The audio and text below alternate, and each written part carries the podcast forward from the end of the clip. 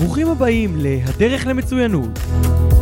פודקאסט בהנחיית דוקטור אייל הורוביץ, מנכ"ל ויושב ראש בייקרתי לישראל. הפודקאסט שצולל עמוק לתוך סיפורי ההצלחה של האנשים המשפיעים ביותר בישראל, ובוחן את מסעותיהם הייחודיים למצוינות. בואו נחקור יחד את הדרך להצלחה. טוב, אני מערך את יובל צלנר, שלום אייל. שלום גם לך, שהוא גם חבר, גם אה, איש שאני מכיר, אם תרשה להגיד גם אה, איש מקסים של אנשים. תודה. אה, וגם אה, סיפרת לי שאתה רץ לראשות עיריית תל אביב. נכון. בתוך התקופה הזאת שאנחנו נמצאים היום, זה לא ריצה רגילה. נכון. ריצה תקופה- אגב אירוע מאוד מאוד מורכב, בתקופה מאוד מורכבת, אולי עם הדגשים חדשים ואחרים.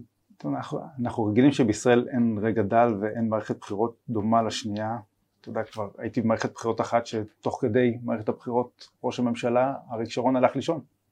מתחיל מערכת בחירות עם מועמד אחד וממשיך עם מועמד אחר, אבל באמת אה, אירועי 7 באוקטובר שינו, טלטלו אותנו בצורה חריגה. אה, רצתי עם קמפיין מסוים, עם תפיסת עולם אחת, פתאום אתה עוצר ואומר, רגע, יכול להיות שאני צריך להסתכל במראה ועשיתי איזושהי טעות, בוא נתעכב על התפיסת עולם שהשתנתה ולמה. מכיוון שאני חושב שישראל פוסט השבעה באוקטובר זו מדינה אחרת. אם אנחנו בשישה באוקטובר היינו מפוצלים, בשישה באוקטובר אנחנו הסתכלנו איך אנחנו שומרים על הבית, היום אנחנו צריכים להציל את הבית. אנחנו כבר לא מפוצלים? אתה יודע, זו השאלה שאני שואל את עצמי. או אם אנחנו לא מפוצלים. לחודשים הקרובים? בוא. נדבר עוד האם- שנתיים. האם אנחנו בעצם בהפסקת אש, או, או שזו בעצם שריקת הסיום של הפיצול הפנימי שלנו. אחרי אירועי אה, יום הכיפורים האחרון פה בתל אביב, אם אתה זוכר, אה, התפילה שהתפוצצה בכיכר דיזנגוף, ממש בסמוך, ממש... אה, מספר ימים לפני. נכון, חמישה שישה ימים לפני אירועי השבעה באוקטובר. אני חשבתי שהפיצול הפנימי מסוכן עבור עם ישראל, עבורנו הרבה יותר מהאיום האיראני. אנחנו יודעים היסטורית שישראל תמיד חרבה מבפנים, דרך אגב בדרך כלל עמים, החורבן בא מבפנים ולא מבחוץ. אולי גם הפיצול הזה הביא עלינו את השביעי לאוקטובר. אין ספק שיש לזה, זה היה אחד הטריגרים עבור החמאס אה, להאיץ את התוכנית, אבל אני חושב שזה יהיה לא מדויק לבוא ולהגיד שבגלל אירועי השנה האחרונה והפיצול הפנימי החמאס החליט לתקוף, זה בוודאי לא תרם. תוכנית כזאת כמו שהחמאס יישם בשבעה באוקטובר, מתכננים אותה הרבה זמן, בטח יותר מאז ששר המשפטים הציג את הרפורמה שלו. אבל הפחד שלי כשאני מסתכל קדימה, ואולי אחת הסיבות שאני רוצה לראות את עצמי במערכת הציבורית, זה היכולת להכיל אחרים. ולקבל גם את מי שלא חושב כמוני. אני חושב שהמערכת הציבורית היא כל כך צינית, בטח הפוליטית היא כל כך צינית, והרצון להיבחר גובר לפעמים על השיקול הלאומי. אז לא, אני לא שם. כי כשאני מסתכל על עצמי במראה, אני אומר, מה אני רוצה להשיג בחיים? מה, אני רוצה לחמם את הכיסא? הרי אני לא צריך את הג'וב הזה. אני בטח לא אחד שרודף כבוד. המשכורת, למרות מה שאמרה השרה סטרוק, משכורת בסדר, אבל כנראה שזו לא המשכורת שמעניינת אותי, אז למה אני בעצם עושה את זה? למה אני עוזב, נקרא לזה אפילו חיים נוחים, בעולם העסקי בעשור האחרון, אתה הרי איש עסקים ועם השכלה מאוד רחבה, וגם נכון. מצליח שם, היית חבר כנסת. אז יש מאחוריך. עשייה מאוד אז, אז משמעותית. כבר עשיתי את העשייה הציבורית, אז. כבר הייתי חבר כנסת, הייתי שם, ניהלתי פרויקטים לאומיים ברמה הגבוהה ביותר, התעסקתי בדברים דיפלומטיים המעני- באמת המעניינים ביותר שיכולים להיות, אז למה אני חוזר למערכת הציבורית? לא כדי להיות במערכת הציבורית, אלא כדי להביא אימפקט משמעותי. וכדי להביא אימפקט מה משמעותי, אתה אני יכול להביא ש... שאחרים לא יכולים? אני חושב שהיתרון שלי, שאני יודע לדבר עם כל קבוצות, כל הקבוצות שמרכיבות את הפסיפס שנקרא עם ישראל. בוא בוא נרחיב על זה. בניגוד, אתה יודע מה לא בניגוד, אני חושב שאני יודע לראות את כל קבוצה ולהבין מה בעצם הדבר, ש... לזקק את הדבר שהיא באמת רוצה וצריכה ואיך היא יכולה להיות חלק מהפסיפס כדי שהוא יהיה שלם ולא מפוצל. אני אתן לך דוגמה, אני חי בתוך חברה חילונית, מצד שני אני אדם מסורתי. אני יודע לתק... לא לתקשר ברמה ורבלית, אני יודע לדבר עם בחור חרדי, עם אברך חרדי ולהבין מה בעצם גורם לו בתפיסות שלו להתנהג בצורה מסוימת, כמו עוד פעם, תמיד יש את החריגים, תמיד יש אנשים שחושבים שונה מהקבוצה, אבל אני מדבר על, על הכלל של הקבוצה, ולראות איך אני מייצר את, ה, את ההלימה הזאת, את התיאום, את ביחד. אני מאוד אוהב את הביחדנס. זה לא מושג בעברית אבל הוא מושג ישראלי מאוד. אה, אני חושב שכשהתחלתי את המערכת הציבורית וקיבלתי פרויקט ראשון ב-1999, הייתי בן 21, קיבלתי מראש הממשלה דאז ברק, משר התיירות דאז ליפקין שחק זיכרונו לברכה. הוא היה שנה ראש ממשלה. כן, שנה וחצי. קצר ביותר. ולא, קצר ביותר היה לפיד. לפיד, נכון. לפיד ובנט שברו כבר ציים, כן, זה כבר נראה, נכון. היום זה כבר תקופות אחרות. קיבלתי פרויקט לנהל את ביקור האפיפיור יוחנן פאולוס השני בישראל. עכשיו אתה יודע למה נתנו לי? הרי לא הגיוני לתת לילד בן 21 לנהל פרויקט כל כך גדול, נתנו לי את זה כי אף אחד לא האמין שהוא באמת יגיע. עד שנת 2000 האפיפיור לא הגיע לישראל, לא בעצם עד 92 הוותיקן בכלל לא הכיר במדינת ישראל. ואני מצאתי את עצמי, עזוב רגע בוא נשים בצד את הביקור עצמו שהייתה הצלחה גדולה ואת היחסים האישיים שנרקמו עם יוחנן פאולוס השני שבאמת אתה, אתה מבין שאתה מול מנהיג בסדר גודל אה, גלובלי אחר. נחשפתי לאוכלוסייה הנוצרית בישראל. ומתוך זה התחלתי להיחשף לאוכלוסייה שכתל אביבי, כמישהו שגדל במרכז, אתה לא פוגש אותה, אתה פוגש מעט ביפו אבל אתה לא באמת נחשף ומבין את הלך הרוח. ואני זוכר שיום אחד קורא לי שגריר הוותיקן בישראל סמבי קראו לו, הוא אומר לי יש לי מצוקה שרק אתה תדע לפתור. שגריר הוותיקן בישראל, דרך אגב כשהוא סיים את התפקיד בישראל הפך להיות שגריר הוותיקן בארצות הברית, צריכים להבין, מדובר בדיפלומט מאוד בכיר, הוא בעצמו היה ארכיבישוף. אני אומר לו, מה זאת אומרת? הוא אומר, אתה תדע להבין, למרות שאתה לא נוצרי, ולמרות שאתה לא ערבי, אתה תדע לזקק את הצורך של האוכלוסייה הערבית נוצרית, במקרה הזה זה היה בכפר מרר, מעל הכנרת, ולראות איך אנחנו פותרים את הבעיה הנקודתית ולעשות את התיאום מול ממשלת ישראל. קודם כל מאוד החמיא לי, לא, לא הבנתי למה הוא חותר ונסעתי למרר ובאמת נפגשתי עם הכומר המקומי ואתה יודע מה גיליתי? מצאתי אוכלוסייה שיש לה רק רצון אחד אמיתי וזה להשתלב בחברה הישראלית. זה מה שהם רוצים. אבל אף אחד לא פתח את הדלת. ראש עיר הוא מנהל או מנהיג? ראש עיר הוא מנהיג. אני חושב שהטעות הגדולה של תל אביב ב-25 שנים האחרונות, שאלנו ראש עירייה שאין ספק שעשה טוב לעיריית תל אביב, אבל אני לא בטוח שעשה את הדברים הנכונים עבור העיר תל אביב ואני רוצה שבוא נתעכב רגע על ההפרדה הזאת. לנהל עירייה זה כמו לנהל חברה, לנהל עיר זה לא לנהל את העובדים, זה לנהל את הלקוחות. זה בעצם לבוא ולהבין אני פה לא כי אני קובע לכם מה טוב ומה נכון, אני פה לאפשר לכם לממש את המאוויים אבל אתה יודע, זה, אבל עדיין יש פוליטיקה. באנגלית יש מילה מאוד יפה, to enable. אבל אתה יודע, זה עדיין יש פוליטיקה, כמו אגב בעסקים, גם שם יש פוליטיקה ואנשים, ומועצת עיר, והרבה כוחות שזורמים, ובעצם אתה צריך לדעת לפתור את כל הסוגיה הזאת, לא רק של מנהיגות, שמיד נדבר עליה, אלא גם פשוט לדעת להתנהל בתוך ארגון שהרבה מאוד שנים הוא פוליטי. תראה, איך עושים את זה? ברמה הניהולית זה החלק הקל, ניהלתי חברות, זה, עיריית תל אביב ארגון ענק, תקציב שמגיע בין 10 ל-11 מיליארד שקל בשנה, כשאתה... אבל הפוליטיקה, רבת השנים. אבל הפוליטיקה זה מה שאני רוצה לפתור. בעצם זה לא הפוליטיקה, זה מערכת היחסים בין הקהילות. אוקיי. איך אתה מושיב בצד אחד חברה שמרנית, לצורך העניין אה, אה, הציונות הדתית, עם קבוצה מאוד גדולה ודומיננטית ואקטיבית בתל אביב שאנחנו כולנו אוהבים, זו קבוצה להט"בית. איך אתה מכניס אותם לאותו חדר ומגיע להסכמות? עשית כבר טסט? כמובן שעשיתי טסט. ואיך זה עובד? כי אחרי השבעה באוקטובר, אני אמרתי לך, אני לא מוכן לראות את עצמי אחרי השבעה באוקטובר רק כמי שיושב ומנהל את העיר קצת יותר טוב, וכן אני רוצה לפתור את בעיית החנייה, אבל לא רק. אני קודם כל רוצה חזרה להדביק את, את השברירים של הפסיפס התל אביבי. והושבתי מספר קבוצות, מספר קהילות, הגמלאים, הצעירים, הלהט"בים, דרך אגב הלהט"בים רצים בתל אביב היום ברשימה עצמאית שלהם, והציונות הדתית שהם ברשימה אחת עם אה, החרדים האשכנזים, אנחנו יודעים הרי שהחרדים לכן מפוצלים, ש"ס רצה בנפרד. ואמרתי להם אנחנו אחרי אה, אירועי כיפור ואנחנו אחרי אירועי השבעה באוקטובר, אנחנו לא רבים, בואו נתחיל מזה שאנחנו יותר לא רבים, אנחנו מגיעים להסכמות, פותחים שולחן ויוצרים את תיקון 2024, תיקון תל אביב אני קורא לזה, ובואו נראה איך אנחנו עכשיו לא יוצאים מהחדר עד שאנחנו מגיעים לאמנה, אבל היא גם תהיה אופרטיבית, היא תהיה כמובן דקלרטיבית בשלב הראשון, אבל אני לא אדם של דקלרציות, אני אדם של אופרציות, ואנחנו יוצרים אמנה שאנחנו יודעים לקחת אותה מפה והלאה. אבל אמרו לי כן, אבל בתל אביב יש אחד שקובע, קוראים לו ראש העירייה, או ראש העיר. אז לא אצלי. אני לא ראש עיר שקובע עבור הקהילות מה נכון ומה לא נכון. אז מה אתה כן? אני ראש עיר שמאפשר לקהילות. אני ראש עיר שקשוב לקהילות, וישבתי ולקחתי באמת שתי הקבוצות המרכזיות פה באמת היו הציונות הדתית והלהט"בים, וישבנו יחד והקשבנו אחד לשני. עכשיו איפה אני נמצא פה? מצד אחד אני סטרייט, מצד שני גיסתי הייתה מנכ"לית איגי, מצד שלישי אני נחשב מסורתי, מאידך אני נוסע בשבת.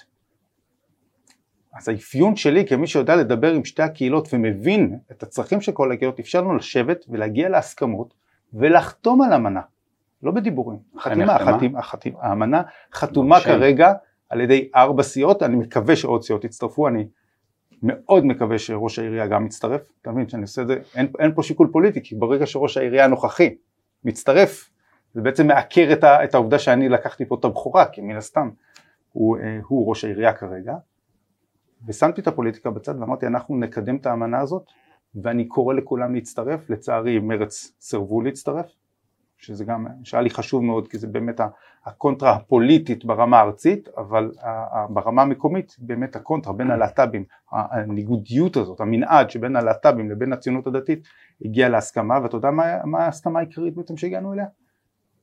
הגענו להסכמה שהמרחב הציבורי יהיה שייך לכולם ברמה כזאת שאירוע, שאם אנחנו לא נצטרך להגיע להסכמה על הדברים המהותיים עבור קהילה אחת, לא יהיו אירועים עבור הקהילה הנוספת, כלומר, זה, זה, זו אמירה דרמטית, היא אמירה קשה דרך אגב, ופה אני חייב להגיד באומץ שה... אבל היא אמירה פיירית. אמירה מאוד הוגנת בעיניי, כי אמרו הלהט"ב, ראשי הלהט"בים, אמרי קלמן שהוביל אותם, אמר את זה בצורה שאני מסיר בפניו את הכובע, הוא אמר, היום אנחנו הרוב. קונספטואלית היום אנחנו הרוב. וזה יכול להשתנות. וזה יכול להשתנות, ולכן אנחנו נלך צעד אחד קדימה, כדי לוודא שגם כשזה ישתנה ישמרו את הזכויות שלנו, ולכן אני מוכן שאם לא נגיע להסכמה איך תראה תפילת כיפור, אז גם לא יהיה מצעד גאווה. וואלה. והוא אמר את זה, אני יודע שאני לא לוקח פה סיכון אמיתי, כי אנחנו נגיע להסכמה איך תראה התפילה בכיפור, טוב. כולל תפילה בהפרדה אם צריך. אז אני רוצה להגיד לך משהו על זה, קודם כל לתת לך לשתות אה, טיפה מהמים. כן, דיברתי יותר מדי. לא, לא, לא, דיברת מצוין. תפיסת העולם שלי וההבנה שלי, ובזה אני מאוד מתרשם שאתה עומד בקריטריונים האלה, אבל עוד פעם זה תפיסת עולם שלי כלפי המאזינים שלי בכלל, דרך החיים שלי, שאנחנו צריכים לראות את האחר. נכון. הרבה אנשים אומרים את זה, מעט מאוד אנשים באמת רואים. כל מה שאנחנו באמת רוצים כאנשים, אתה יודע מהו? שיראו אותנו. אותנו. נכון. אנחנו לא רוצים הרבה. שיראו אותנו. אתה יודע, לפעמים אני בא אליך עם בעיה, אני לא באמת רוצה את הפתרון ממך. אני רוצה שפשוט תקשיב לי. מדהים. ואני מתרשם שאתה איש שמאוד uh, רואה. עכשיו אני תושב תל אביב הרבה מאוד שנים, אני לא איש פוליטי, אני גם לא אהיה, אני במקומות אחרים, אבל um, כל הבעה שלך, ואני גם מתרשם שהיא מאוד מאוד כנה, ולכן אני מאוד מאמין בה, שבאמת יש לך רצון אמיתי לראות את האנשים. לראות ולהקשיב. לראות ולהקשיב ולפתור זה משהו שחסר, כי אני גם מסכים שאנחנו לא צריכים מנהלים טובים. צריכים באמת אנשים שנסמוך עליהם. וזה הנהגה. והנהגה עומדת בקריטריונים האלה, ואני אגב מאוד מתרשם שהמילים האלה הם מילים שכל עיר ובכלל כל ארגון זקוק להם, שאם לא מבינים את זה. לכן בעניין הזה אנחנו מחוברים. אנחנו צריכים להבין שתל אביב היא המצפן הערכי של ישראל, ככה בראייה שלי. היא לא רק המצפן הכלכלי, לא רק הגורם בגלל המוביל. ש...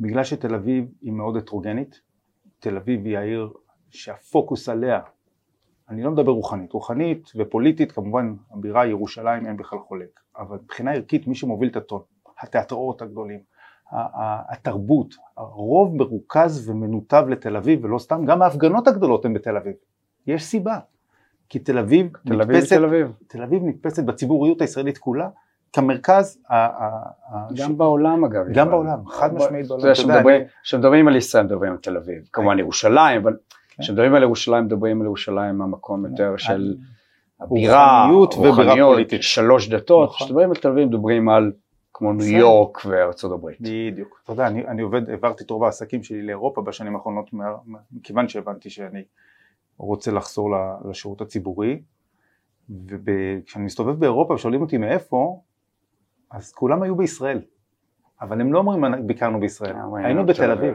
למרות שהם גם הגיעו לירושלים, אבל הם היו בתל אביב, מבחינתם תל אביב זו ישראל, זאת תמצית הישראליות. אז אתה מבין שאתה בעצם עומד לעמוד אה, בראש ממש מיקרוקוסמוס, זה לא עוד עיר. אני רוצה לעמוד בראש לא המיקרוקוסמוס, ואני חושב שאדם כמוני שיודע להסתכל רוחבית ויודע להכיל קבוצות, את כל הקבוצות באוכלוסייה הישראלית. יוכל גם להוביל את האחדות שכל כך נדרשת בעם, אז למרות הפסימיות, שאם אנחנו חוזרים לפיצול, אחרי המלחמה חוזרים לפיצול, זה בעצם יהיה פיצול על סטרואידים, זה יהיה עימות. אז אני רוצה להאמין שכשאנשים, שאני וכמוני יעמדו אה, בהנהגה הלאומית, ותל אביב היא חלק מההנהגה הלאומית, אנחנו בעצם הגענו לא להפסקת אש, אלא לשריקת הסיום של העימות הפנימי, ולדף חדש, לציונות חדשה, למערכת יחסים חדשה בין היהדות לבין הדמוקרטיה, בין המסורת לבין הליברליזם, שאני לא רואה בהם סתירות. שזו, אבל יש לך גם אחריות מאוד גדולה. זאת אחריות גדולה. כי אתה, האטיקט שלך, שבעצם איתו אתה רץ אה, לציבור, הוא מאוד שונה ממה שאנחנו רגילים. הוא בא ממקום אחר. כי הוא אני בא לא ממקום של. הוא בא ממקום של הקשבה. נכון. זה באמת אתה לא מחפש תפקיד. אבל אני רוצה דקה לעשות איזשהו חיתוך קטן, כי אתה יודע, כולם מכירים את פועלך, את היכולות שלך, את התארים, את העבר, אבל אותי דווקא מעניין יותר לגעת ביובל האדם. אני גם יודע באופן אישי שזה גם פגש אותך מאוד בבית. השבעה באוקטובר. כמו הרבה, אבל אותך זה מאוד השכול, פגש, אה, השכול בת נקש הזוג בדלת. וכולי, נכון. ודווקא מעניין אותי לשמוע על יובל האיש, פחות, לחמש דקות לא כן, יובל כן. הפוליטיקאי, זה שרץ לראשות העירייה וכל שאר הדברים. תספר לי קצת על יובל האדם. אני גדלתי בבית מאוד פטריוטי, אוקיי, מאוד... תספר לי.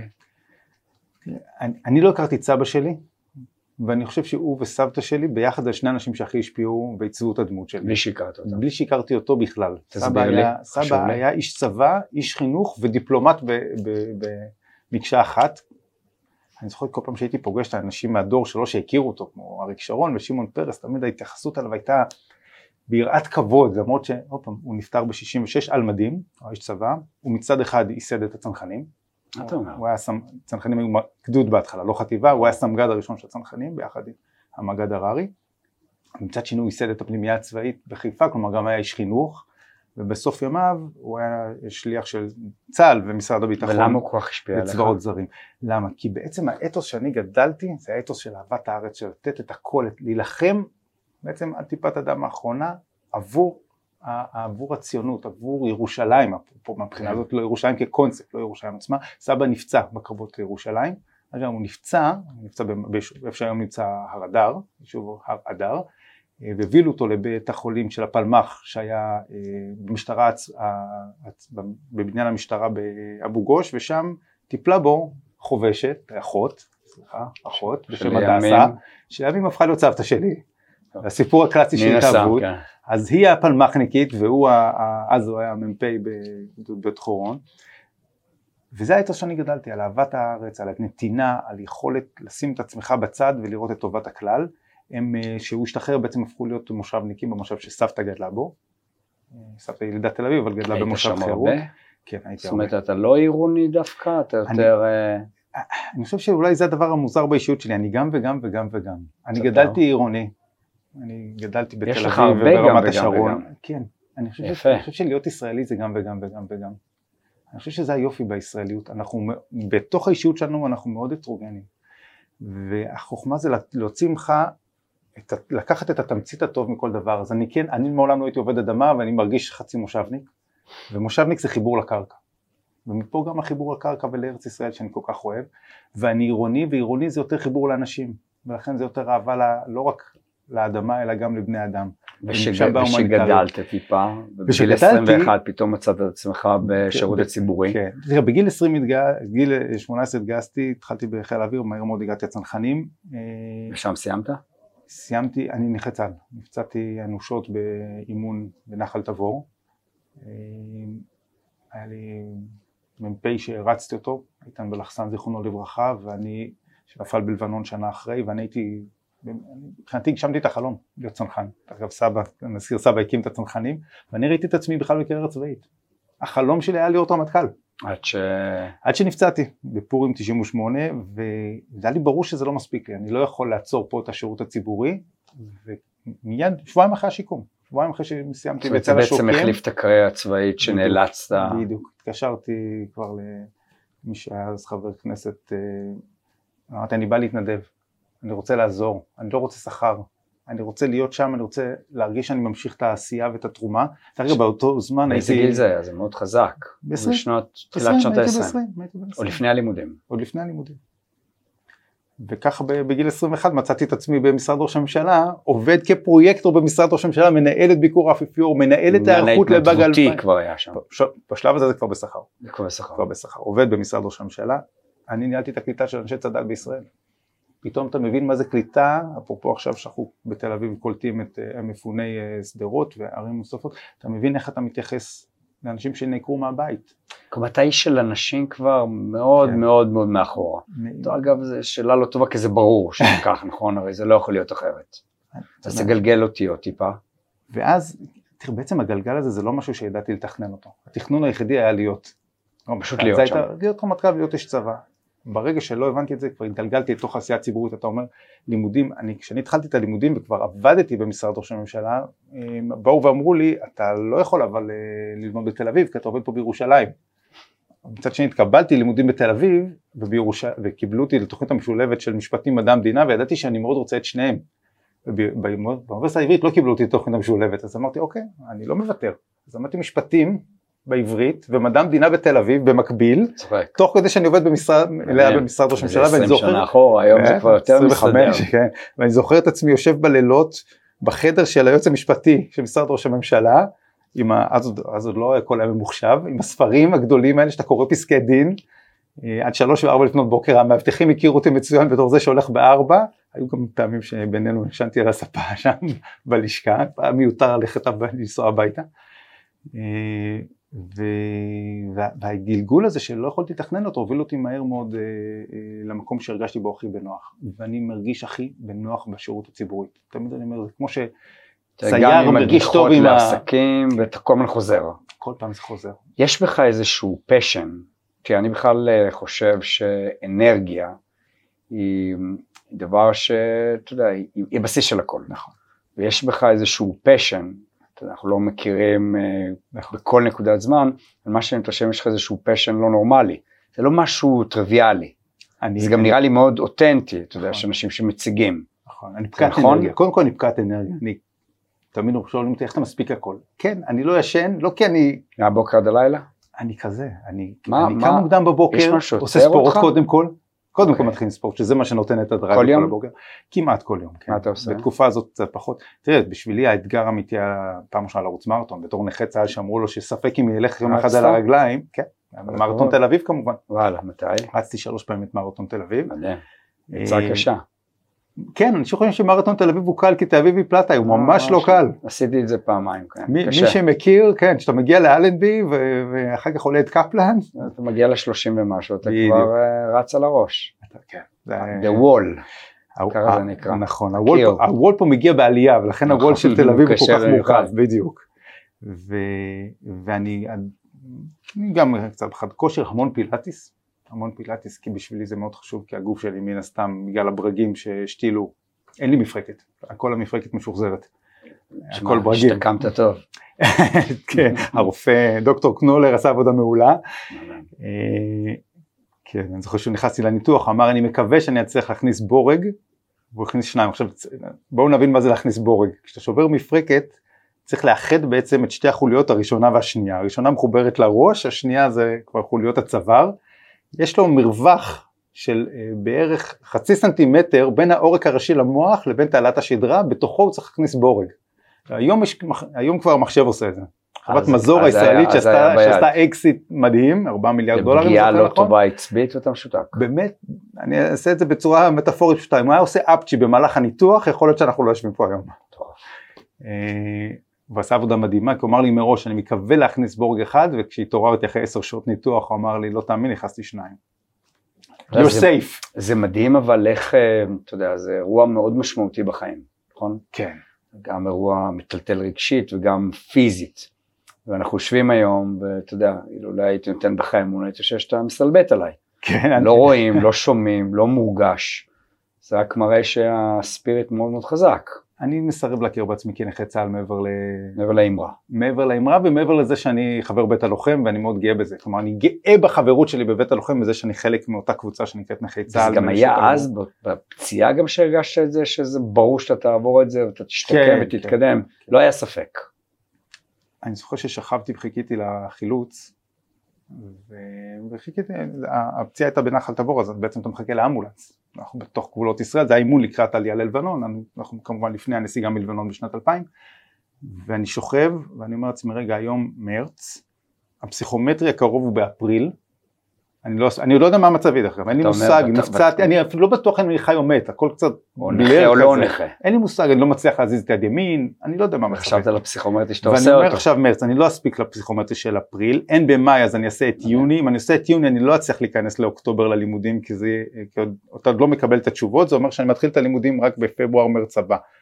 עכשיו לטייל כנראה אני לא אצליח אז מה אני עושה בינתיים? ככה אני יושב ומחכה לחילוץ וזו המחשבות, כשאתה אומר פקעת אנרגיה אני כזה, החלום הרגע נשבר לי. ממש שכבת? שכ... אני פשוט זוכר את עצמי שוכב על הכביש, אני מדמיין את זה, שכבת ואתה אומר מה אני עושה בפסיכומטרי? בכניסה לקיבוץ גזית לימים לקחתי את, את זוגתי, את מעיין למקום הזה ו... ושם היא גם החליטה על מה. זה סיפור לא נורמלי לחלוטין, אבל זה מדהים. ואני זוכר את המחשבות שרצות, אבל זה אני, נשבר לי החלום להיות רמטכ"ל ובאותו רגע מתחיל חלום חדש. ו... את זה הבנת שנגמרה כן, הרמטכ"לות? כן, זה ברור. את זה הבנתי. באותו רגע הבנתי שאני כבר, שאני אגיד תודה אם אני הולך על הרגליים. כבר, תודה, אני אגיד, אמרתי כבר ראיתי בעיני רוחי איך אני כמו רוזוולט על כיסא גלגלים. זה לא, לשמחתי אני לא, אבל... רציני? כן, כן. מדהים. סיפור מדהים. כי אתה מבין, זו סיטואציה. מה אני יכול לעשות עם זה עכשיו? זה כבר קרה. מה, נבכה מאמר גורלי? לא. זו הסיטואציה, עכשיו מפה ממשיכים. זה כמו, אני אומר, ברגע שהגעת לנקודה טובה או רעה, ודרך אגב אולי קצת נדבר על מעיין בהקשר הזה וכמה אני גאה בה במה שהיא עושה את זה כי היא מיישמת את זה בדיוק בימים האלה. עכשיו זה, זו נקודת האפס ממנה אתה יוצא, מה היה קודם זה לא רלוונטי. זאת הנקודת האפס, אלה התנאים. התנאים הם שרמטכ"ל אני לא אהיה.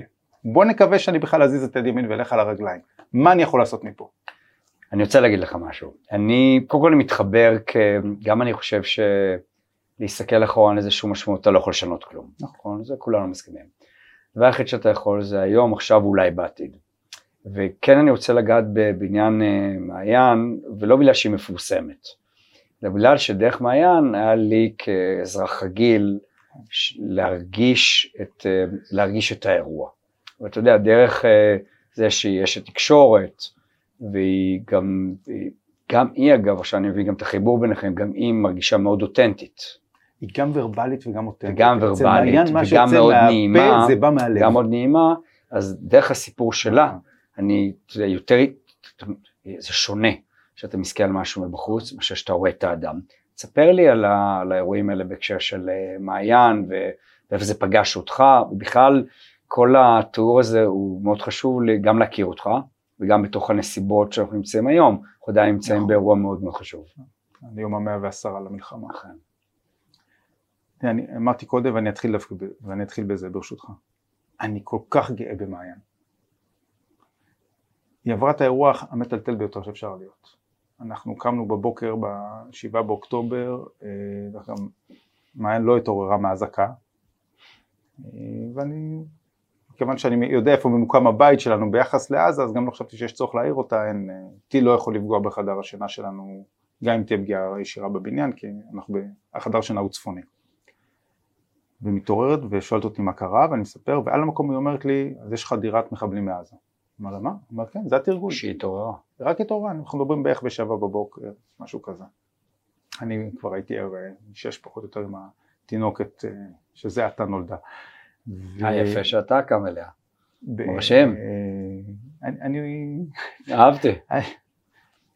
שחולקים חולקים. מסכים לחלוטין. אני לא חושב ש... גם אני קמתי בשעתו, כמו הילדים שגדולים. מכיר אותך מספיק לדעת שקמת, וזה לא היה 50-50 אלא אתה קמת יותר. ממש. כי זה, כי אנחנו אנשים כאלה, נכון. אנחנו אוהבים שאחרים מרוצים לידינו. ממש. זה לא רק שאנחנו אוהבים לרצות. ממש, ממש. הנתינה זה חלק מהנתינה.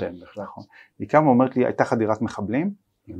כי היא קלטה שאם חמאס יורה out of nowhere טילים על ישראל, בלי שהייתה פרובוקציה או משהו, זה אירוע. זה בכמויות האלה כן. גם. ואז היא עשתה את הדבר הטבעי, היא מתחילה להתק... היא קודם כל הייתה בדאגות, בחרדות לגבי אחיה. אחיה הוא מילואימניק בסיירת מטכ"ל. היא לא ידעה על מפל? בשלב הזה עוד לא, היא קודם כל לא- מתקשרת לאחיה. היא לא ידעה שהיא במסיבה? לא, אני מגיע לזה. היא מתקשרת קודם כל לירדן אחיה כדי לוודא שהוא בסדר. כי לה ברור שהסכנה תבוא מכיוון אחיה. הוא, לא, הוא מילואימניק בסיירת מטכ"ל, היא יודעת שהם יהיו הראשונים שיוקפצו. אני מן הסתם לא מילואימניק בסיירת צנחנים כי אני לא יכול לחזור לסיירת עם הפציעה. ו, אה, ואחרי שהיא מדברת איתו היא רק עושה צ'ק לוודא שמפל בסדר ומתקשרת למפל ומפל עונה לה והיא שומעת צרחות ויריות ומפל בהיסטריה. ומפל אומרת לה יורים עלינו איפה הצבא איפה הצבא ומנתקת.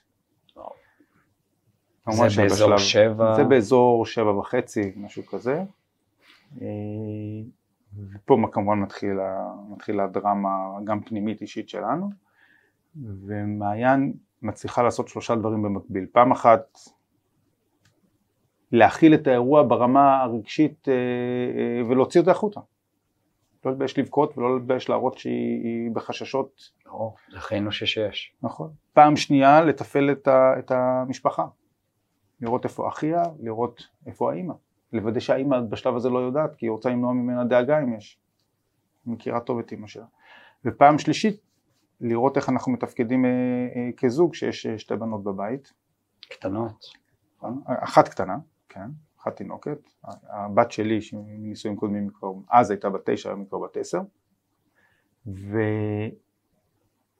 ואנחנו מחלקים תפקידים ואני רואה כשהיא לרגע לא בתפקיד אז היא מרשה לעצמה להתפרק והיא מנסה לתקשר ותוך כדי היא מנסה להכווין כוחות ולנצל את הקשרים שלה גם בצבא וגם בתקשורת כדי להביא כוחות לאחותה ולחלץ אותה. אני מזכיר שבשלב הזה אף אחד לא באמת הבין מה קורה ברגע תוהו ובוהו תוהו ובוהו טוטאלי במדינה. גם אנחנו לא באמת קולטים ואנחנו רואים שבטלוויזיה לא מדברים על זה אפילו. הדבר היחיד שראינו זה את אותן מכוניות חמאס באמצע הערים שלנו. ובדיוק. גם זה היה נראה כמו... הזוי לחלוטין, תלוש מסרט, אנחנו גם לא מבינים את, את המספרים, אנחנו, זה נראה כמו שניים שלושה טנדרים, לא נראה אני כמו... אני כמוך גם קמתי בחמש באותו יום, ופתחתי את הטלוויזיה באזעקה הראשונה, פתאום ראיתי, אמרתי לא... משהו כאילו, לא מסתדר. לא, משהו, משהו פה טעות.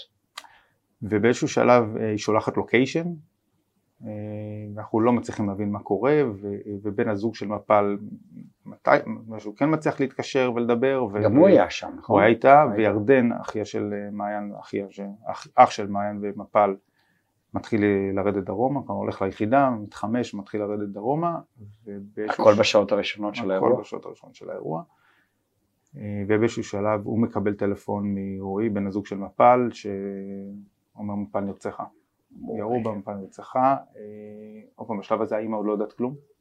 והוא ידע מה הוא היה שם? עכשיו מה שקרה, אה, רועי, מפל וחברה שלישית אה, שכבו מתחת למשאית, העמידו פני מתים, הם נפצעו קל מרימון שנזרק קודם, או הם היו קצת שרוטים, קצת דם, אז הם חשבו שזה יספיק כדי להעמיד פני מתים, והם עשו וידוא הריגה. פשוט וידוא הריגה פשוט מטווח אפס, כדור אחד פגע על מפל בלב, היא לא ראתה את היורה, היא לא ידעה שהיא הייתה מפוחדת כמובן, אבל היא לא ראתה את זה מגיע, היא מתה במקום, זה חצי נחמה, רועי בן זוגה כדור חדר והוא יום למחרת כבר שוחרר מבית החולים, בעצם הוא שם, היה שם וסיפר לנו את כל הסיפור וידע לספר בפרטי פרטים. אה, הוא היה שם. הוא היה איתה צמוד, אה, כמובן שזה אירוע מצמרר, אה, בשלב הזה מעיין בעורמה מצליחה להביא את אימא שלה אלינו הביתה בלי לספר לה דבר. האמא גרה... האמא גרה בנתניה, בדיוק עברה לנתניה, והיא אומרת לי אני לא אצליח לתפעל את זה. ביקשה ממך? היא אמרה לי, לקחה את הקטנה ואמרה לי כשאימא תבוא אני לכאורה באמבטיה ואתה אין אבא ב... אבא, הם גרושים מההורים, אבא ב, ב, בצפון, בקריות, וירדן האח מתקשר איתו. ואז באמת ישבתי אותה, נתתי לה כדור, הרגעה קודם כל. אני לא רופא, לא... אבל הבנתי שעדיף שתיקח כדור הרגעה לפני. ו... ואני מספר לה שאנחנו לא יודעים מה קורה עם מפל, ושהיא הייתה במסיבה. בעצם את הידיעה שמפל נרצחה הייתה לנו כבר בצהריים. התקווה שהיא אה, שרדה את, ה, את הירי הזה, היה לנו עוד יומיים עד שבאו באופן פורמלי אה, מצה"ל, אה, מצה"ל נפגעים והודיעו לנו שהיא אכן נרצחה במשך יומיים, חוסר ודאות עם זיק של תקווה. למרות מה שאמר הבן זוג. כן, כי אותו חילצו, צה"ל חילץ אותו אחרי כמה... הוא ראה את זה, הוא היה... הוא ראה את זה, אבל הוא היה כן. תקווה שאולי קיבלה כדור ועוד היה קצת דופק ואולי, אבל לא, בדיעבד זה לא, זה לא היה ריאלי. שבעה כמובן אצלנו בבית, אנחנו, ועוד פעם, אני, זה, זה חלק מכמה שאני גאה במעיין, היא ישר לקחה את זה על עצמה, היא מרכז המשפחה, היא תחזיק את המשפחה חזקה ותוציא אותה מהמקום ואיך זה הקשה הזה. שכולם הולכים ונשארים לבד?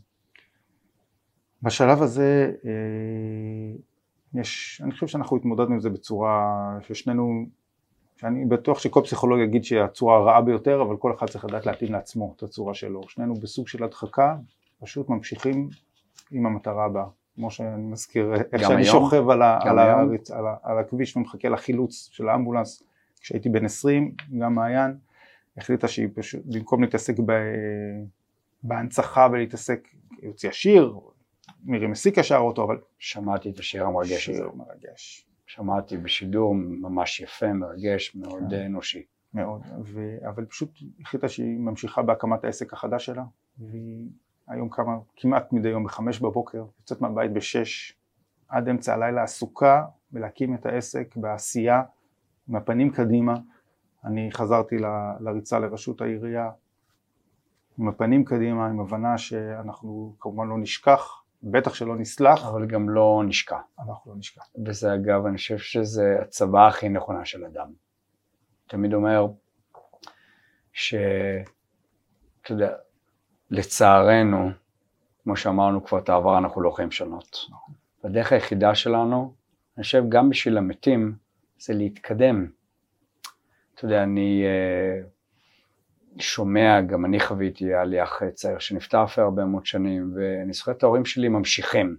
זה היה שם כל הזמן, עד שאבא שלי נפטר כל יום, אבל עדיין מתקדמים. כמו שאמרנו, אנחנו פשוט מסתכלים קדימה. וכן, אם זה, אם זה מצריך אוטומט, אז נכון, אתה יודע, אתה גם רואה אצל אה, משפחות ההרוגים, אתה רואה את ה...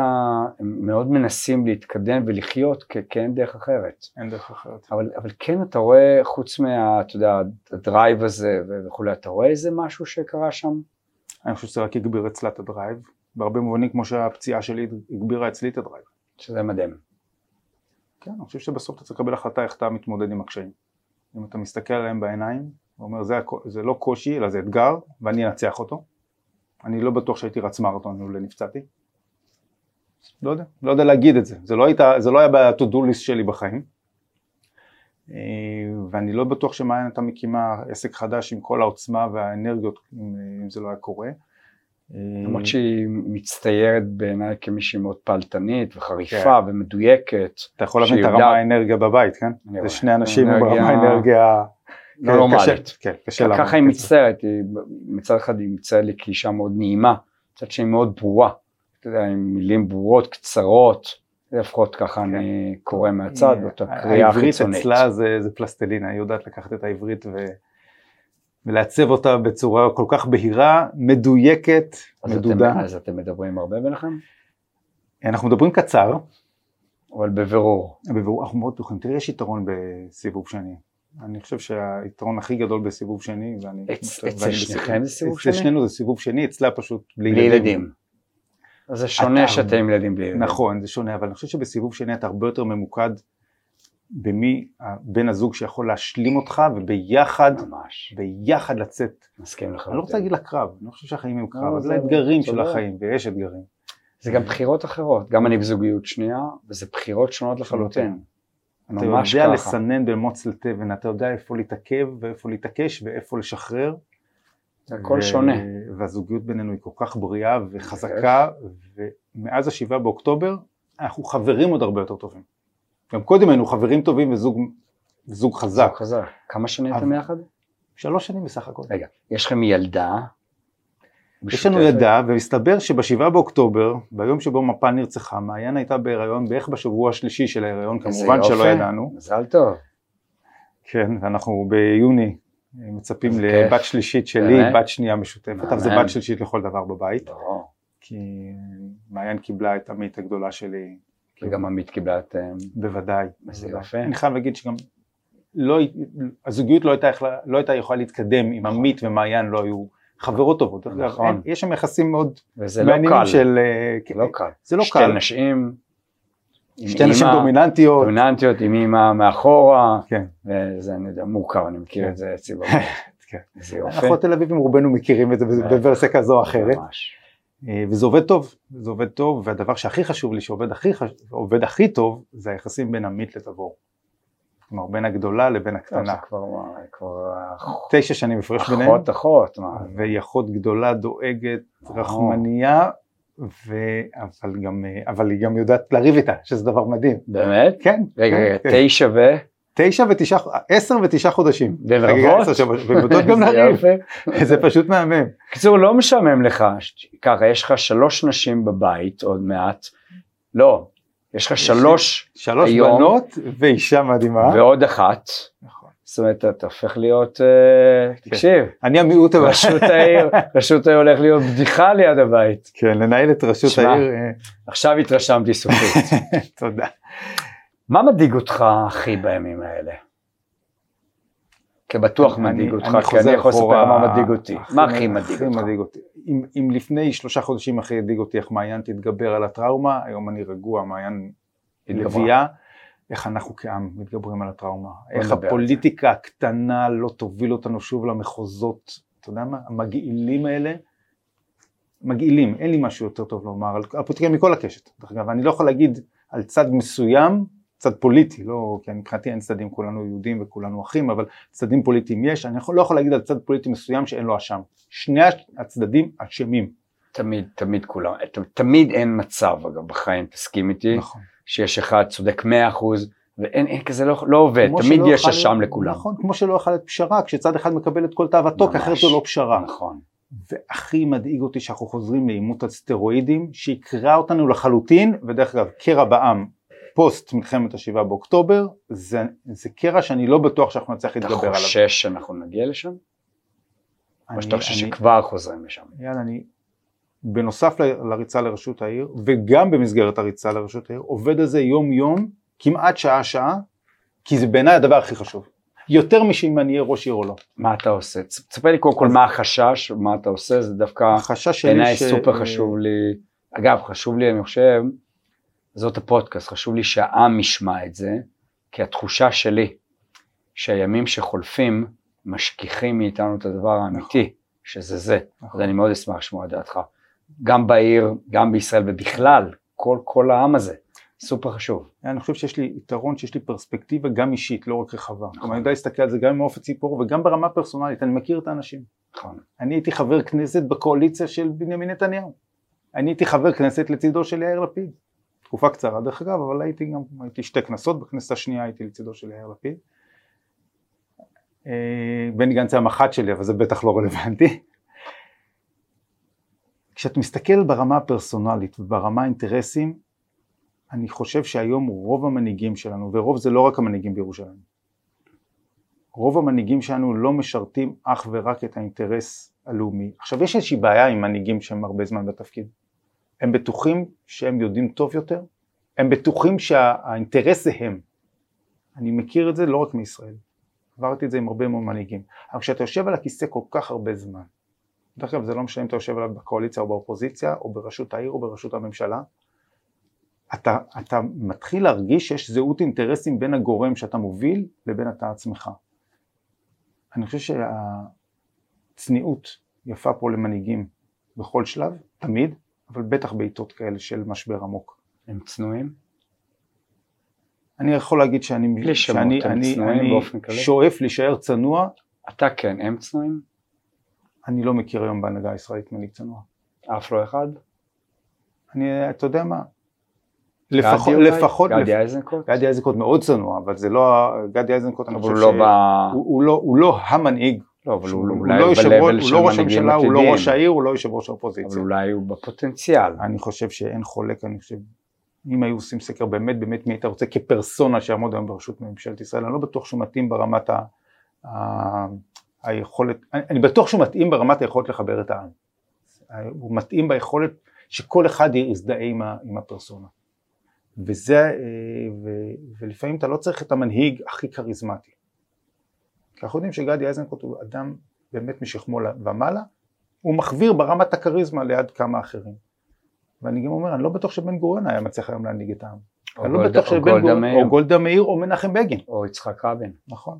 רבין, רבין, דווקא בגין היה כריזמטי, אבל רבין, רבין היה שקט מאוד, מופנם. אבל רבין, בגין היה מאוד צנוע, מאוד. ומעולם לא התבלבל, אולי ברוב ימיו כשבאמת המחלה תקפה אותו, אבל חסרה לנו הצניעות הזאת, חסרה לנו המנהיגות שאומרת, רגע, בואו נסתכל צעד אחורה, בואו ניקח צעד אחורה ונסתכל מה באמת נכון, והאינטרס שלי לא יכול להיות. ג'ו להיות. ביידן צנוע בעיניך? אני לא מכיר את ג'ו ביידן ברמה האישית אתה- כדי אתה לנתח אתה אותו. גם מנהיג, אבל כשאתה מסתכל מהצד. אני חושב שכשאתה מסתכל עליו לעומת המועמד הרפובליקני המסתמן, אז אין בכלל ויכוח. אז הנה, אתה רואה, אנחנו חוזרים לצניעות. אני חושב שבעידן אה, המודרני לכאורה רואים בחוסר צניעות נקרא לזה כוח. בעיניי זו חולשה. איפה הצניעות שלך? אדם צנוע לא צריך להדגיש את היכולות שלו, הוא לא צריך לבוא ולשים את עצמו בפרונט, הוא לא צריך לראות את, את הפרצוף שלו על פוסטר. תאמין לי, עד היום כשאני רואה את הפרצוף שלי על פוסטר, בחירות, אותך. אז זה מביך אותי. אני לא מסוגל לראות רעיונות איתי. לא מסוגל, כי דרך אגב לשמוע קל לי יותר. אתה יודע שאנשים, אני, אני גם חושב שאין בך יוהרה, אבל אנשים לפעמים מתבלבלים בין, אה, בין לוק פתוח לבין שיחה פתוחה לבין צניעות. אנשים חושבים שאם אתה בטוח בעצמך ואתה אסרטיבי ואתה מדבר נכון, אז אתה לא צנוע.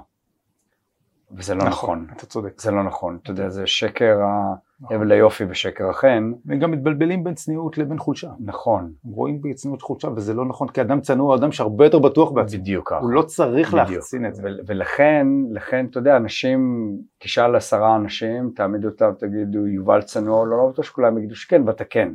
כי אנשים באמת לא, לפעמים טועים, כי הם לא מכירים, והם טועים בסממנים. נכון. ושאני נניח מסתכל על אה, אייזנקוט, שגם אה, היה לי אפילו את, ה, את הכבוד לשבת איתו בטיסה שלוש שעות אחד ליד השני ולחפור לו כל הטיסה, אה, אני מסכים איתך שבאמת יש בו, יש בו באמת צניעות אמיתית. נכון. יודע, מסכים, לא מסכים, וחסירת צניעות. אתה תהיה ראש עיר צנוע, בוודאי. ואיפה זה יתבטא? קודם כל ביכולת לשבת פנים פנים מול התושבים. אני לא צריך להסתגר בקומה ה-12 בבניין העירייה.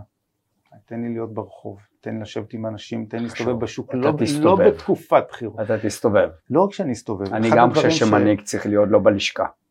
או אסור לו להיות בלשכה. נכון. זה בסדר להיות יום, יום וחצי בלשכה. זה גם חשוב להיות עם שאר נבחרי הציבור, להקשיב גם להם, בסוף הם נבחרי ציבור אבל ואי אפשר אתה צריך להיות להתעלם אצל מהם. הלקוחות, כמו אבל שאמרת. בדיוק. ברגע שיש הבנה שהתושב הוא הלקוח, דרך אגב הוא לא רק לקוח, זה כפול, תושבים זה דבר מעניין, הם גם לקוחות, הם גם בעלי המניות. אתה גם צריך להשיא להם ערך, אתה גם צריך לתת להם שירות. נכון. זה אולי המקום היחידי נכון, שאת- נכון. שהוא מפוצל. נכון. ואם אתה נמצא בשטח עם האנשים ואתה מרגיש אותם, אתה יכול להרגיש, להרגיש את הבעיות שלהם. לא כולם מבינים את המורכבות של התחבורה הציבורית, אני לא רוצה עכשיו לעשות drill down לנושאים, אבל לא כולם מבינים את המורכבות של התחבורה הציבורית בתל אביב. אבל מאוד קשה להבין את המורכבות הזאת כשאתה נוסע עם נהג. נכון. ולאלופים בצה"ל יש נהג, ולשרים בממשלה יש נהג, ועד שאתה לא עומד באמת בפקקים, או מנסה לתפוס מונית, או עולה על אוטובוס וממתין לו בשמש הקופחת או בגשם, ואין באמת מענה, אתה לא מבין את זו המורכבות. סוגיה גדולה תחבורה בתל אביב, נכון? זה בכלל סוגיה, בערים זה אחת משלוש. ארבע הסוגיות המרכזיות. מה הן אני חושב הסוגיות ש- הגדולות? אני חושב שהיום הסוגיה המרכזית, תראה זה גם מאוד תלוי איפה אתה מסתכל בעיר, אם אתה בדרום תל אביב הסוגיה המרכזית זה הביטחון האישי. לא כולם יודעים, נשים לא מסתובבות לבד בשכונת התקווה, הן מפחדות. ילדים לא הולכים לגן המשחקים בשפירא, כי הם ימצאו שם מזריקים ונרקומנים. במהלך היום. במהלך היום, באור יום. יראו עסקאות סמים ונרקומנים שמזריקים ואז, והמזרק נשאר זרוק ליד הנדנדה. אז ביטחון אישי אה, בדרום תל אביב זה הסוגיה המרכזית ביותר. אם אנחנו מדברים על מרכז תל אביב, דרך אגב, וגם במזרח תל אביב, סוגיית החנייה היא מאוד אקוטית. בצפון תל אביב מעט פחות. מצד שני בצפון תל אביב יש בעיה של פקקים. כדי להיכנס לעיר, היום, היום פגשתי מישהו בבוקר, אני הגעתי מצפון העיר, הוא הגיע ממבשרת ציון למרכז העיר, והוא הגיע לפניי. כן, ויצאתם אותה נקודה. נכון. אני מאמין לזה. יצאנו באותו זמן והוא הגיע לפניי, זה אתה פשוט. מדהים, נכון, לא, וזה גם באמת, ברור לי שזה אמת לאמיתה. כן, נכון, אין התייחסות פה. לתושב הצפון תל אביב, על איך הוא אמור להיכנס למרכז תל אביב, ואנחנו לא נדבר על אגרת הגודש שאמורה להיות מוטלת על תושבי צפון תל אביב ומזרח תל אביב. אבל זה כמו בערים. גדולות, נכון? כן, אבל בעיר גדולה, תושב של עיר לא משלם לא כדי. להיכנס לעיר של עצמו. ואנחנו כן נשלם? כלומר רמת אני אביב, גם גר בצפון תל אביב. נכון, רמת? אביב, כדי שיגיע לקבל שירותים בעירייה, יצטרך לשלם אגרת גודש. אתה צוחק. גם מיד אליהו, זה לא גם, הגיוני, כן. גם מכפר שלם, ברור לא שזה לא הגיוני, הגיוני, כן. ברור שזה לא הגיוני, מישהו אפשר את זה. כן. מישהו לא נסע לירושלים והפך שולחן. לא, זה doesn't make sense ברמה, עזוב ראש עיר, זה. לא הגיוני. כמו שאני אשלם, אם אני תושב תל אביב, אני אשלם ארנונה בנתניה, זה לא... יפה. אנחנו לא משלמים מספיק ארנונה, אנחנו משלמים מספיק ארנונה, אז בואו זה במסגרת לטעמי- השירותים, זה לפחות להגיע, כן. ויש שירותים שאנחנו צריכים לצרוך, לפעמים אנחנו צריכים להגיע לעירייה, לא הרבה, אבל צריך, ואם צריך, למה צריך לשלם? או אתה יודע מה, להגיע לרבנות להירשם לנישואים. מבורך, נכון? כולנו רוצים. תמיד, בטח מעיין הייתה רוצה. תמיד. אני בטוח. כדי להגיע לרבנות, אנחנו נצטרך לשלם אגרה, זה לא, לא. לא לא נתפס. לכן אני אומר, בסוף כשאתה רואה את הלקוח, כשאתה רואה את התושב, אתה- כשאתה יושב איתו ומקשיב לבעיות. אה, פגשתי אתמול בערב נער בן 18, והוא סיפר לי סיפור שגם יצא בתקשורת. רון חודי הגיע לבית הספר שלהם, הוא היה, בי"א או בי"ב, אני לא זוכר, והוא שאל אותו למה התשתיות אצלנו במזרח תל אביב נחותות לעומת התשתיות בצפון תל אביב, והתשובה של רון הייתה, זה לא בעיה שלי שההורים שלך החליטו לגור בדרום תל אביב. לא, נכון. זה מצולם, זה לא, זה לא שאני ממציא את זה, זה מתועד וזה. זה. חוסר הבנה של מה זה, זה לא, חוס, זה לא טעות פליטת פה פה, טיפה יהירות. זה גם מהירות וגם הבנה מי הלקוחות. שלך ומי, ועבור מה אתה קם בבוקר ועבור מי אתה קם בבוקר. טוב, טייסים, אתה יודע, לפעמים טייסים קופץ. להם. טוב, אנחנו צנחנים קופצים. הטייסים קופצים. כן, אז אנחנו, אז אני, אז אני רוצה לקפוץ לתוך, לתוך האנשים, להרגיש אותם ולגעת ביום יום. אתה יודע, בסוף תל אביב באמת העיר הכי טובה בעולם, הכי טובה, ואנחנו כל, שנינו מסתובבים בעולם. היא- היא אתה יודע שהיא. נבחרה על ידי הניו יורק טיימס כאחת מחמשת או ששת הערים המובילות בעולם בהמון מובנים. ובצדק, ובצדק, בצדק. ואני מאוד אוהב את ניו יורק ואני מת על ברלין ובלונדון נמצאת אשתי הראשונה שזו ארסנל דרך אגב, לא כולם יודעים את זה, מעיין אשתי השנייה, ארסנל הראשונה, אמרתי לה את זה בדייט? הראשון שלא יהיו ספקות בכלל, אין כאילו דרך אחרת. אין דרך אחרת, שהיא תדע, היא תמיד תהיה הפילגש, ארסנל זו אשתי הראשונה, אוקיי, קצת מאכזבת אותי בשנים האחרונות, טוב, את כולנו. אבל בסוף כשאני חוזר לתל אביב אין עיר כזאת, אין vibe כמו תל אביב. אבל היא- הלהבה קצת נחלשת, נכון, היא כבר לא עיר ללא הפסקה, נכון. היא עיר בהפסקה, ועכשיו אנחנו אבל- כמנהיגים חייבים להסתכל אבל מגמות. היא לא הפסקה, היא היא כאילו טיפה יש הפסקה בגלל האירועים לא, לא, האחרונים, היא בגלל המהפכה. כבר חמש או- שש שנים. חמש. שנים? כן. תראה, הדברים ש... פעם רצינו לאכול בשתיים לפנות בוקר המבורגר טוב. לא הייתה בעיה. לא הייתה בעיה, יש לך רותי ברודו שם נכון. בכיכר רבין, יש לך את הדיקסי, כבר לא. תחפש מקום. אז אין. אולי- אז אולי יש את אבולעפיה, אחלה דבר, טוב, אבל זה לא המבורגר טוב. אבל זה בצ... אני מסכים. אבל אתה יודע, אני רוצה להגיד לך משהו. אני עוד פעם, אני, אני לא אשמיע ביקורת, כי זה לא הסגנון שבטח לא בפודקאסט שלי, אבל אני כעיקרון חושב שלהיות הרבה מדי שנים בתפקיד, זה לא טוב. נכון. למשל, שיטת הממשל האמריקאית, שמונה שנים, זהו. שווייץ, שנתיים, זהו. יש איזשהו היגיון, ולכן, אתה יודע, הרבה מדי שנים, אתה יודע, בלי להגיד טוב או לא, סיאוב, כן, חוסר זה- הקשבה, כן, ובעיקר עם הש... חסרות האנרגיות לפתור את הבעיות, כי... כן, וגם. ברשות, גם רשות הממשלה, אתה יודע, שמישהו חד נמצא משמעית. כל כך הרבה שנים, פחות טוב. עוד פעם, בלי בלי להיכנס לא, לא, לצד הפוליטי. זה לא עניין של מי, זה לא לכן פרסונלי. עצם העובדה שיש שינוי ומצריך שינוי, אבל כן אני רוצה טיפה לחזור לנקודה שהעלית, שנדבר עליה עוד כמה דקות, כי אנחנו לקראת סיום. אמרת שאתה מבחינתך רואה כחשיבות עליונה את זה שלא נחזור לשישי לאוקטובר. נכון. ואני רוצה באמת, ואני לא אפריע לך, תתמקד בזה, זה סופר חשוב. בסוף איפה אנחנו רוצים לחיות? בתל אביב, בישראל, בתוך עמנו, כי אנחנו יודעים שיש פה איזשהו זיכרון קצר, שלא לפני הרבה שנים, פחות ממאה שנים, 85 אם נדייק, התחילה מלחמה שבסופה נספו שישה מיליון יהודים. אין לנו מקום אחר, אין לנו בית אחר, זה חלק אולי מהאתוס שאני גדלתי עליו, לא יכול להיות לנו ואנחנו קצת התבלבלנו כי הרגשנו כיהודים בטוחים מדי בעולם. אם אנחנו לא נדע לשמור על התינוק הזה שנקרא מדינת ישראל, אין לנו באמת מקום בעולם, ואני חושב שמבחינה הזאת המלחמה גם חידדה את זה. אנחנו רואים שהרבה מאוד מהחברים שלי שרגילים להסתובב בעולם לא טסים היום, הם מפחדים. מפחדים להסתובב בפריז, מפחדים להסתובב בלונדון. הם מורידים רק לפני סממנים. מספר ימים נכון. תקפו ישראלים שדיברו עברית. נכון. טורקיה בכלל לא על מפת התיירות. כדי שאנחנו נוכל להחזיק את התינוק הזה, שכל הזמן צריך לטפח אותו, אתה יודע מה, בוא לא נקרא לו תינוק, בוא נקרא לו מערכת יחסים. במערכת יחסים כמו בזוגיות, אתה צריך לטפח אותה כל הזמן. ואם אנחנו ניקח אנלוגיה מהפיזיקה, ניקח את החוק השני של הטרמודינמיקה, אם אתה לא ת- תטפל כל הזמן בבית, הוא יתקרוס. והקריסה הזאת תש, תשאיר אותנו כיהודים לא רק בלי בית, גם בלי מקום בטוח בעולם. והביטחון זה הבסיס של הקיום. ואני חושש. יש לי שתי בנות, שלישית בדרך. גם אני עצמי, לא רק חושש עליהם, גם לעצמי. אני רוצה מקום שאני הולך בטוח ברחוב ונהנה. וכל זה יימנע אם נשאר מאוחדים ולא מפולגים? אני אני אגיד את זה, אה, בדרך כלל אני אוהב לדבר על דרך החיוב, פה אני אגיד על דרך השלילה. אם אנחנו נהיה מפוצלים, לא יהיה לנו מקום לחיות בו. לא בישראל ולא בעולם. ואז מה, נמיר את הדת שלנו? זה כבר לא חשוב. אתה כראש עיר בחוץ לתל אביב תשפיע כזה בעיניי דרמטי, שנשאר לא מפולגים? אני חושב שתפקידו של ראש העיר תל אביב, שזה אחד מתפקידי המנהיגות הבכירים במדינת ללא ישראל ספק. לצד ללא. השרים הבכירים ללא. וראש העיר ירושלים. זה להציע עתיד מכיל, מקבל, כזה שרואה את, ה, את התושב בדבר הקטן כמו לדאוג לו לפתרון דיור ואת הקהילה הגדולה איך היא עובדת בסנכרון עם קהילות אחרות.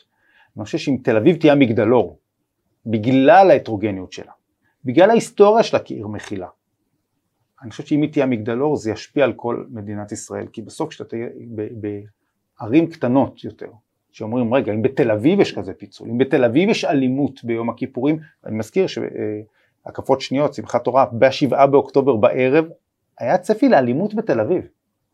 אנחנו כבר שכחנו את זה. אין שום דבר טוב בשבעה באוקטובר באירוע הזה.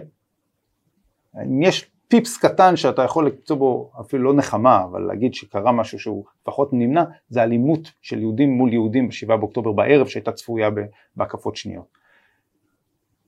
אני חושב שבלי הביחדנס, בלי שאנחנו נטפח את האחדות הזאת יום יום, שעה שעה, בלי מנהיגות שתגיד רק איפה היא יכולה למצוא את המילה הטובה, וזה בסדר לבקר.